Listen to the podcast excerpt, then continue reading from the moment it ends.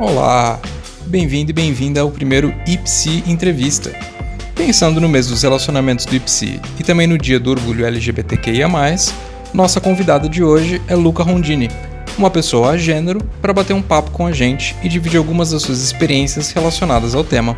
Olá, Rafael, muito obrigada pelo convite de participar desse episódio. É um imenso prazer poder estar aqui hoje falando desse assunto contigo e podendo compartilhar minhas vivências com vocês. Muito obrigado por aceitar o convite para participar, Luca. E para a gente começar a conversa, é, vamos retomar então que você é uma pessoa a gênero, que é uma identidade que está dentro do grupo do não binarismo.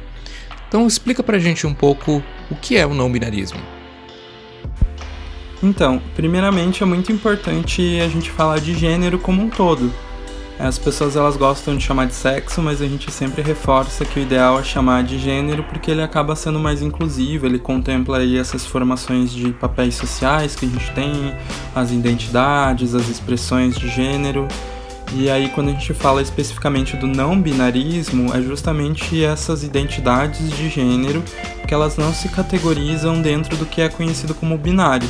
Ou seja, masculino ou estritamente feminino, né? Ou um ou outro. É toda aquela identidade que está fora disso. E a gente vai ver que tem uma gama enorme de coisas fora de masculino e feminino.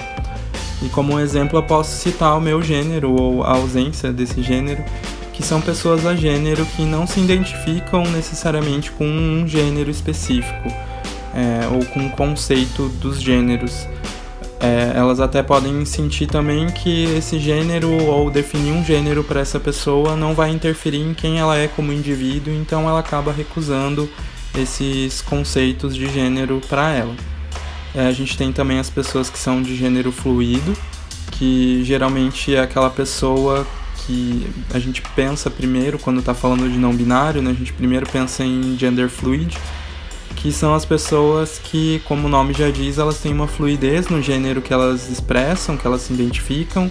E tem dias, por exemplo, que essa pessoa vai ter uma expressão de gênero mais feminina e vai se identificar assim, ou uma vão ter dias que elas vão é, ter uma expressão mais masculina, vão se identificar mais de forma masculina, e até mesmo outros dias que elas vão ter manifestações neutras de gênero. E as pessoas costumam confundir um pouco o gênero com gênero fluido, né? A gênero, porque também para pessoas a gênero é muito comum a gente ter dias que a gente vai se expressar de forma mais feminina e vão ter dias que a gente vai se expressar de forma mais masculina.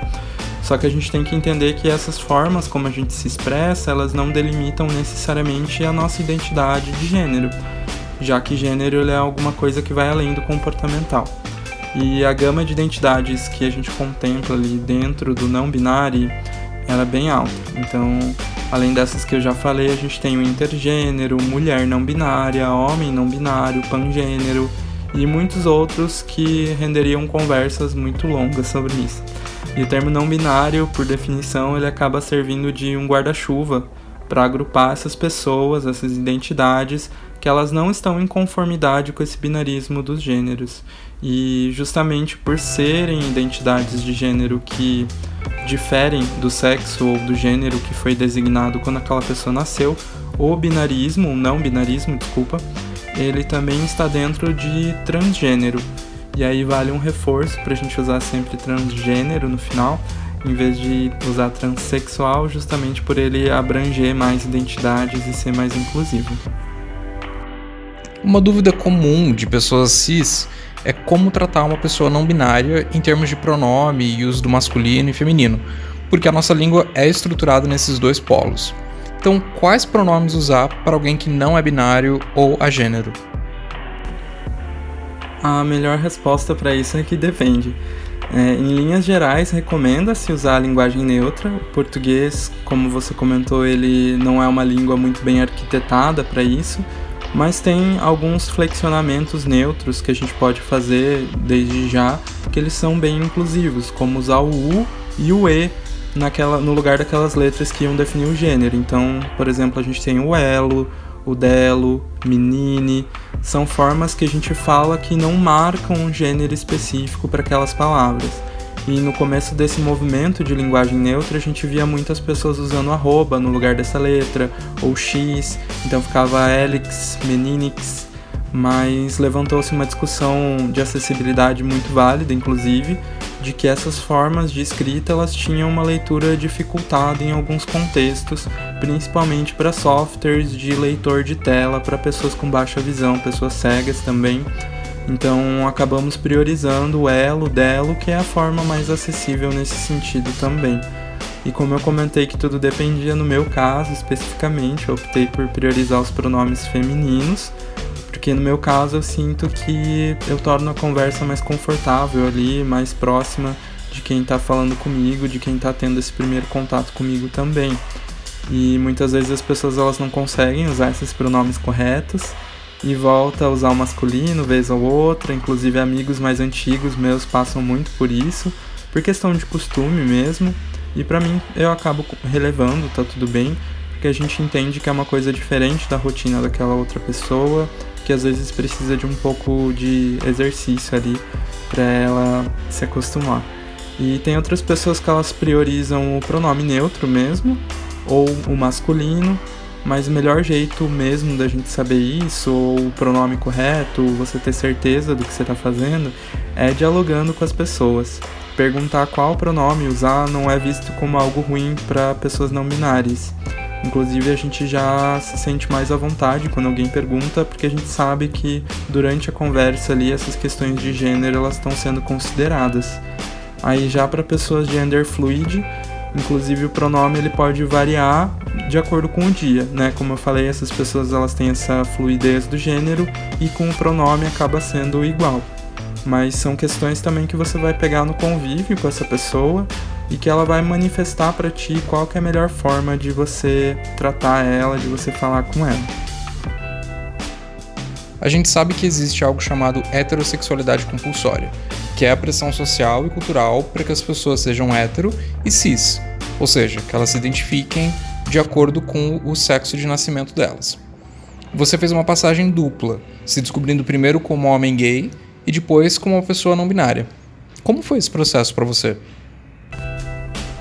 são descobertas que não vieram do além para mim, assim. Então elas sempre estiveram ali no meu radar em forma de dúvida, de desconforto, frustração com as situações. E durante a minha vida, o que mais me pressionou em relação a isso foi a minha família mesmo, infelizmente.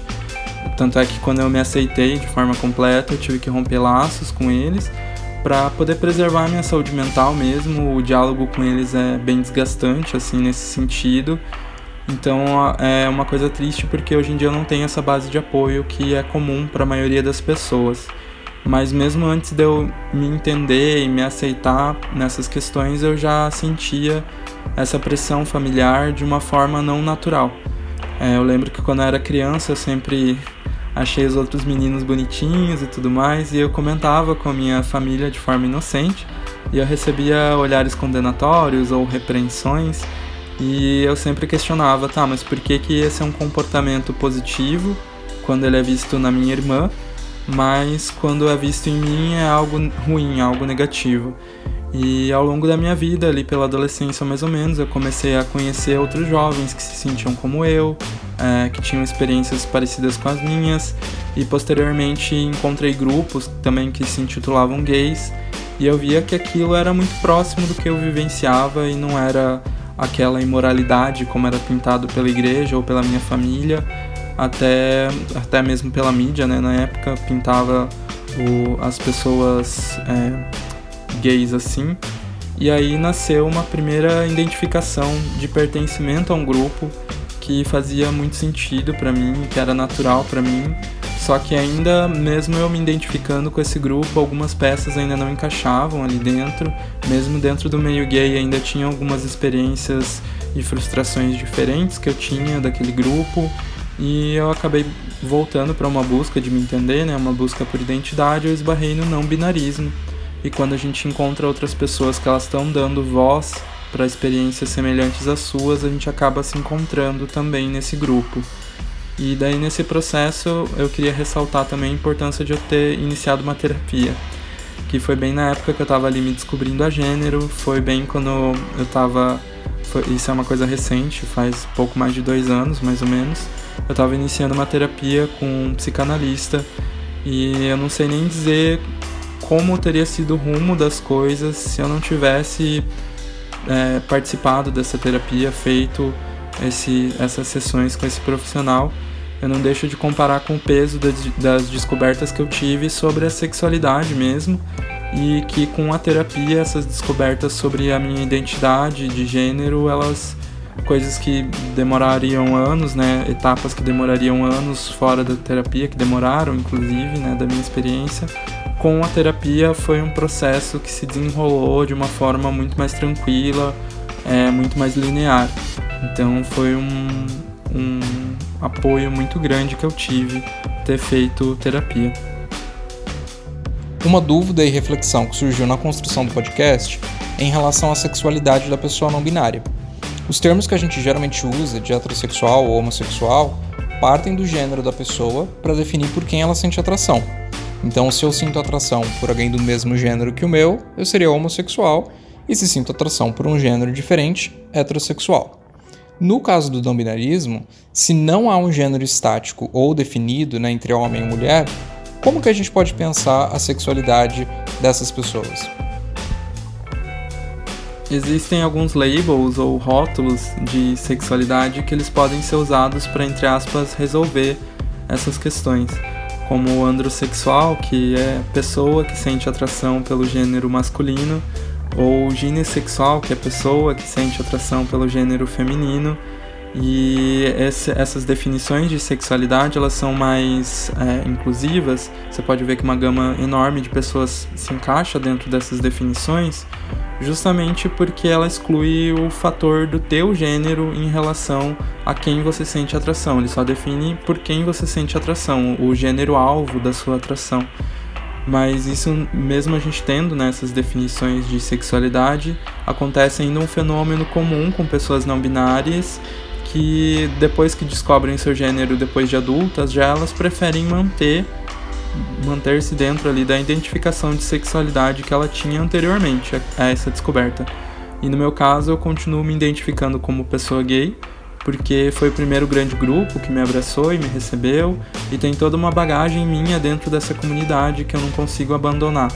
São mais de 10 anos de vivência e construção de relações ali dentro desse grupo, e mesmo agora que eu entendo que eu tenho uma nova visão do meu gênero, eu não, eu não consigo me excluir de ser uma pessoa gay também. Inclusive, para algumas pessoas, esse, esse evento ele pode ser alvo de exclusão. Tem o caso do Lino, que é um artista transmasculino lésbico, que ele ainda encontra uma não aceitação dentro do grupo lésbico mas sexualidade ela é uma questão que a maioria das pessoas não binárias elas ainda vão ter que parar para refletir, elas vão ter que ter esse momento de se entender e pensar mais sobre isso. Acaba sendo uma questão bem particular para pessoas não binárias.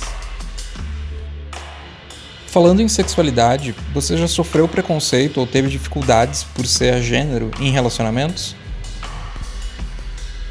É, nos relacionamentos de amizade tem quase sempre um estranhamento, porque imagine, é, pessoas que te conhecem há anos e te tratam de uma forma X, tem que passar a te tratar contra o pronome ou às vezes contra o nome, se você escolher um nome social. E a gente tem que ir sendo tolerante com isso, não tem outro jeito. É, principalmente com amigos próximos, eles estão tentando se adaptar também, eles estão numa mudança de como eles te enxergam. É, e claro que tem casos em que a gente percebe que a pessoa ela não está nem tentando ou que ela não se importa com a tua identidade. Aí nesses casos a gente tem que chamar para o banquinho mesmo, tem que sentar, explicar que para você aquela é uma questão importante, o teu gênero é importante para ti. E já aconteceu de eu brigar com amigos porque é, eles estavam fazendo cobranças em relação a como eu manifestava meu gênero. É, já conversei com amigos por causa dos pronomes, então é, a gente tenta resolver tudo na conversa mesmo quando são pessoas próximas. Mas já em relação a relacionamento romântico, amoroso, é, não e sim ao mesmo tempo.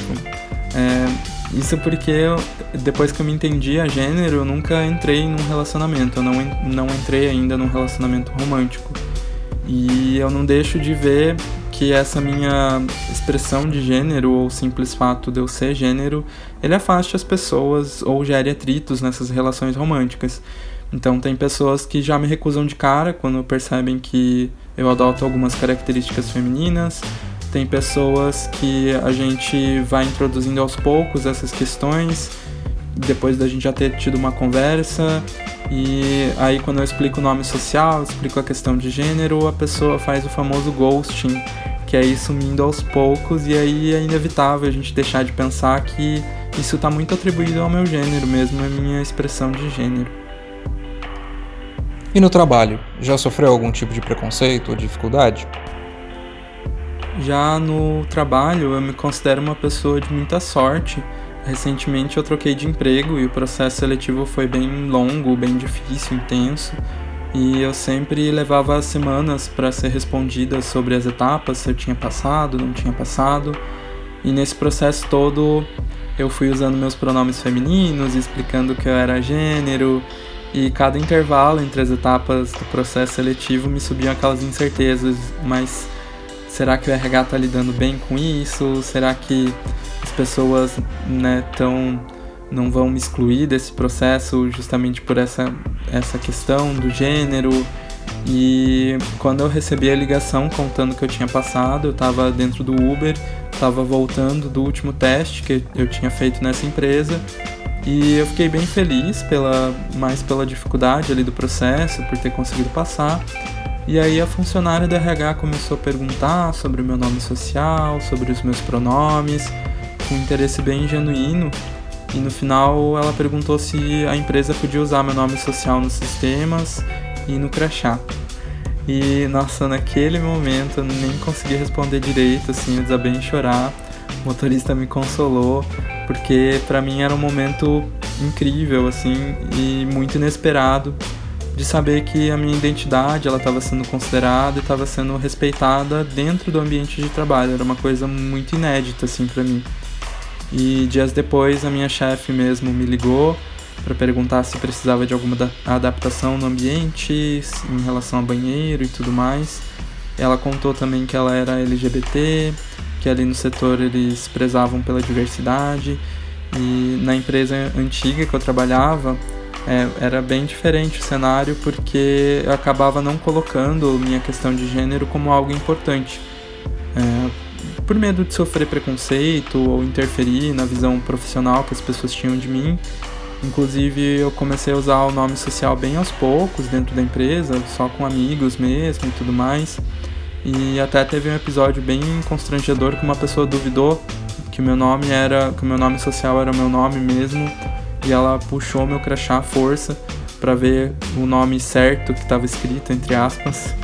E agora dentro dessa nova empresa, eu sinto que eu sou respeitada, que esse tipo de coisa não nunca vai acontecer e que quando eu entro ali para trabalhar, o que está sendo levado em consideração de verdade mesmo é minha competência, meu profissionalismo e não minhas questões de identidade.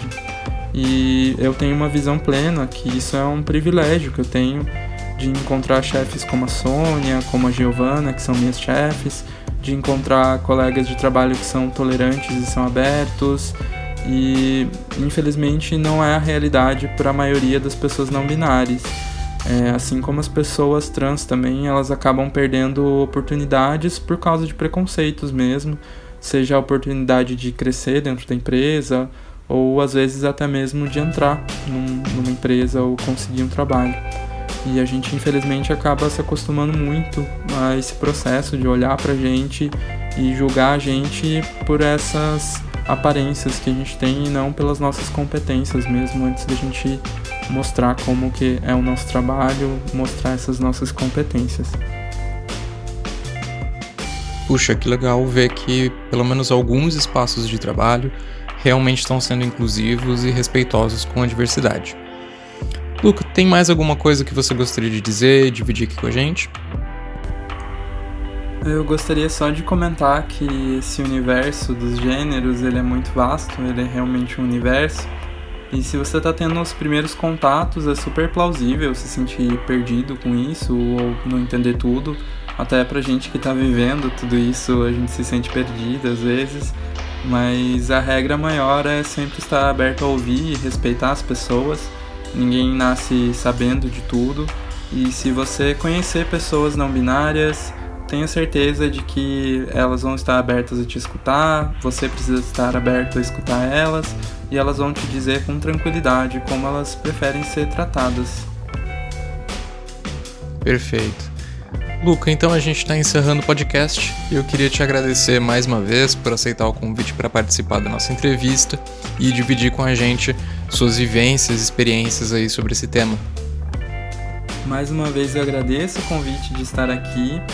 Caso vocês queiram me acompanhar para entender um pouco mais desse universo, eu tenho um podcast também, onde eu estou sempre compartilhando as minhas vivências. Eu falo de outros assuntos também, não só relacionados a gênero. E você pode me encontrar lá no Spotify procurando Luca Rondini Podcast. Eu sempre trato dos assuntos de forma mais leve, bem introdutória, assim, para gerar mais uma reflexão mesmo. Muito obrigado e até a próxima. Sim, realmente muito legal o teu podcast. Super recomendo aí para quem quiser ouvir um pouquinho mais sobre esse tema e também sobre outros. Se você também quiser saber mais do conteúdo produzido pela equipe do IPSI, você pode encontrar a gente nas redes, no Instagram é ipsi_net ou pelo site www.i-psi.net. A gente se vê no próximo podcast. Até mais!